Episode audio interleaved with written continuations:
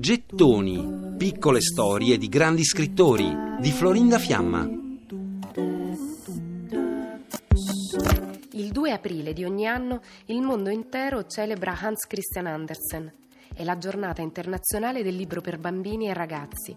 Eppure a lui non piaceva essere classificato come scrittore per bambini.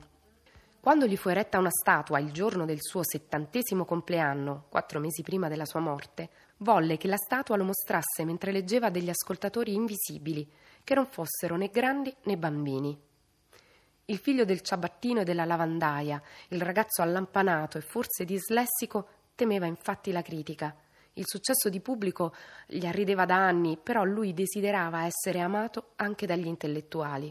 Eppure, sulle sue fiabe, che dal Natale 1835 uscivano quasi ogni anno, il filosofo danese Soren Kierkegaard si era già espresso.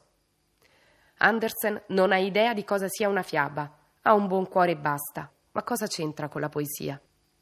E questo è quello che disse sul suo romanzo Solo un violinista.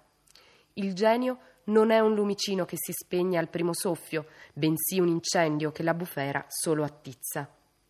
Qualche anno dopo Andersen si vendicò di lui in una sua commedia, dove uno dei protagonisti era un filosofo terribilmente confuso e impacciato, nel quale tutti non faticarono a identificare proprio il criticissimo Kierkegaard, che da piccolo veniva chiamato Forchetta.